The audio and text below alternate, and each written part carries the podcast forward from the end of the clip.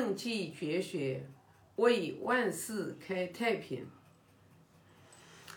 我今天分享第六章《雍也》第六篇的第六章，我先读一下。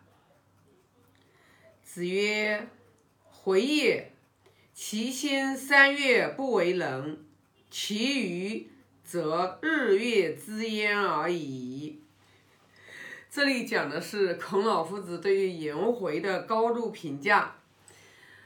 啊，孔老夫子呢，就是非常钟爱的，呃，弟子就是颜回，因为颜回是属于就是啊，孔老夫子是想把大道传给他的，他这个人啊很了不起。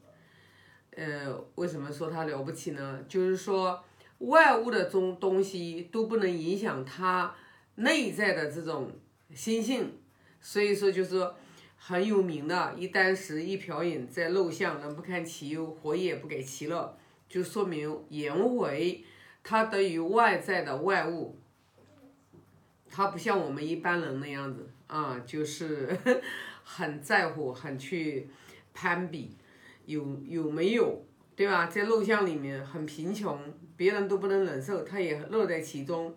他乐在其中，说明他的内在富足。那他那种状态的话，你看啊，就是孔老夫子就说他了，说颜回三月不为人。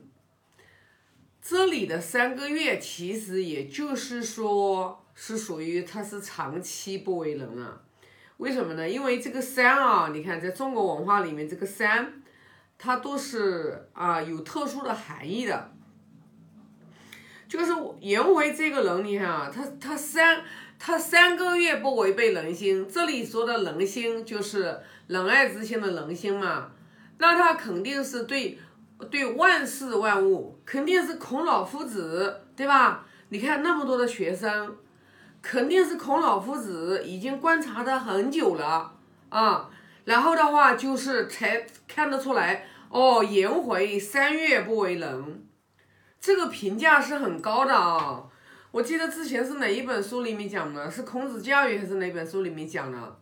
就讲的是，呃，在陈蔡绝粮的时候，好像是那个时候很，就是那个时候很穷，很好不容易。然后呢，就是子贡去弄了一点米回来，然后呢就开始煮煮粥，煮粥呢就是说，粥粥煮粥煮粥的过程当中，然后呢就有一粒灰，然后掉到这个锅里面去了。那个颜回呢就把那个就是有灰的那个米啊，他觉得把它扔掉他又可惜了，然后呢他就把这个有灰的那个米呢，他舀起来就把那个就吃了。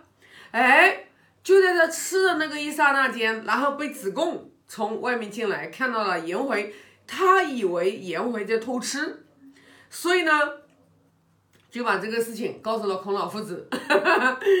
然后孔老告诉孔老夫子，孔老夫子呢，他对颜回是非常非常了解的，他知道颜回是不可能偷吃的，所以呢，他就让子贡他们几个人啊，就是先说你们在这里等一下。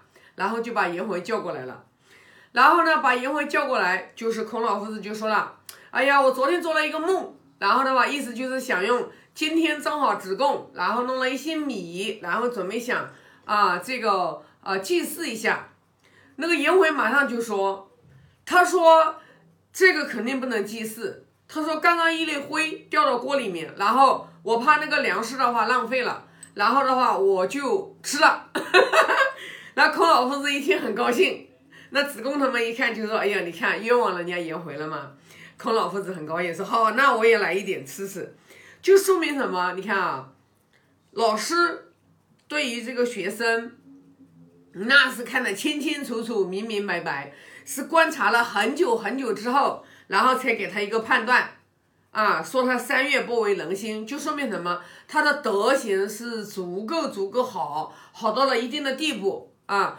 那你去想想看，这是什么样一种状态呀？然后呢，前面表扬了这个颜回之后，然后又说了其他的同学，其余的人啊，就是其余，则日月之焉而已。日嘛，就是一天的时间嘛，月也就一个月。那就是说，其他的学生这个人心啊，就是最多维持一天，然后一个月的，就说明什么？你看，包括子贡呀，包括子路呀，对吧？子夏呀，子游呀，就是这些所有的这些弟子，纵然是孔门这个使者里面也德行四科很好的，颜渊为什么排在首位？对不对？那还有一个闵子骞，那闵子骞也是很厉害呀，德行那也是不得了呀，对吧？闵子骞，闵子骞他这个呃，就是他的后母，然后的话，冬天给他做棉衣，用棉用那个芦苇芦苇的那个须给他做了一个棉衣，给他后母自己生的两个兄弟，然后做的棉衣是棉花，然后冬天冬天的时候，闵子骞。啊，驾车，然后呢，父亲坐在后面，那多冷呀！棉花棉棉花暖和呀，那个芦苇的那个须须它又不暖和的了，他就冻得瑟瑟发抖。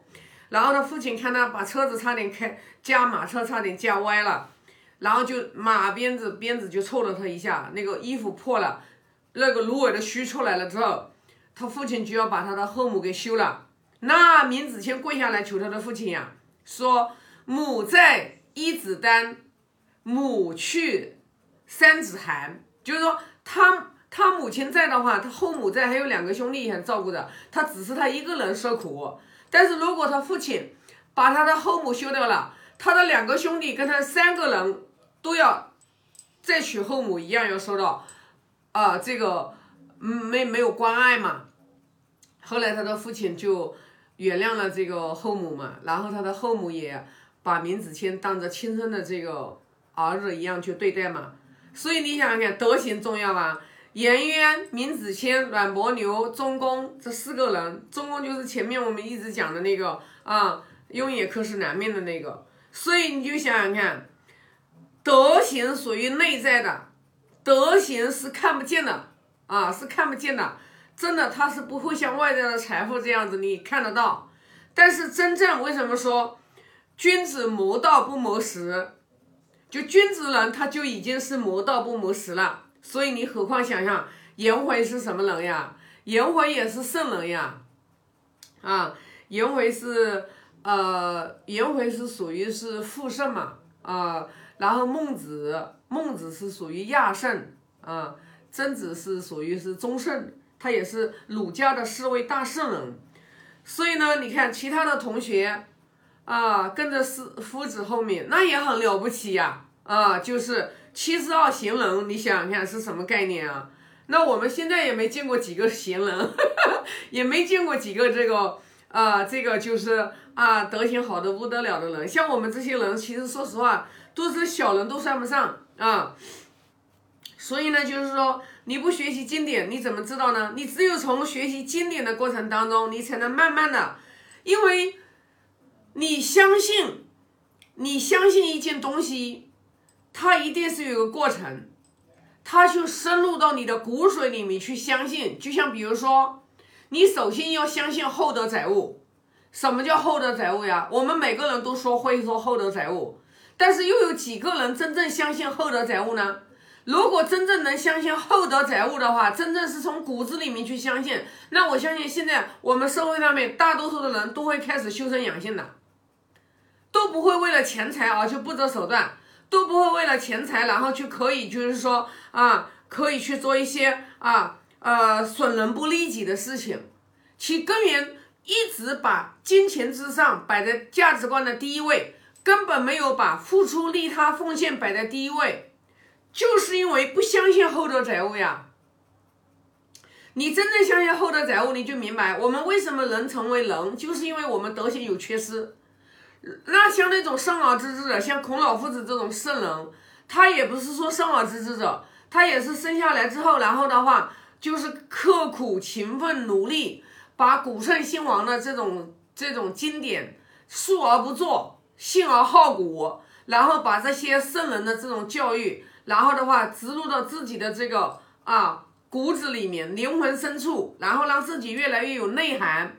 然后自己的话就是慢慢慢慢明白了事理之后，然后才开始弘道。为什么说孔老夫子说人能弘道，非道弘人呀？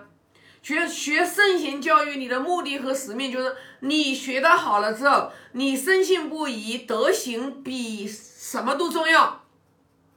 你德行真的，你德行，像我昨天我还在我们这个呃师傅的弟子群里面，我还给他们分享，我们天天人要吃饭，天天要吃饭，没有一个人说不吃饭的，对吧？除非辟谷，对吧？大家都知道，不吃要饿死了，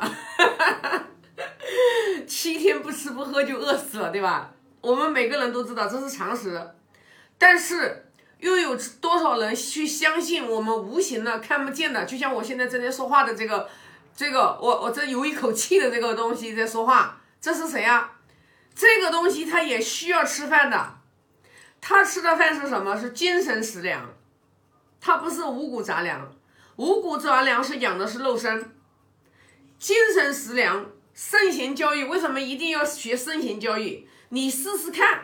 你天天学圣贤教育，圣贤的这种能量，就是说他这种精神食粮，他这种正能量，他这种都是敬畏、感恩啊，都是这种就是包容，都是这种就是付出爱，都是这种的话，植入到你的这个脑子里面、潜意识里面、巴拉意识里面，种下种子的时候，然后你就会发现，你人活的就越来越自在。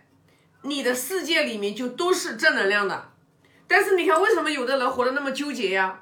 为什么那么多人，你看他都去自杀呀？那么多人他去犯罪呀？因为在他们的这个世界里面，他们的世界里面都是黑暗，他没有光明，所以说他才会走偏激。你看一个人，其实他很偏激，你要可怜他，你要同情他，他的世界里面全部都是算计，全部都是抱怨。全部都是计较，全部都是责怪，全部都是脾气暴躁。他没有正能量，他的能量都很低，全部都是绝绝望，全部都是抑抑郁。所以说，一花一世界，一花一世界啊，他的世界就是这样子的一个世界，你没办法。所以说。我们只能通过我们自己学好了，我们然后去影响我们身边最近的人，一一步一步，一一点一点，然后的话就是啊，去影响啊，去最起码你自己的世界，你要把它变成净土，对吧？你自己的世界变成净土，因为什么呢？净土就在当下，只要你自己的思想是是净土，你的周边慢慢慢慢的全部都是净土，你不用怀疑啊。好，这一篇的话就分享这么多啊！我发个大愿，愿老者安之，朋友幸。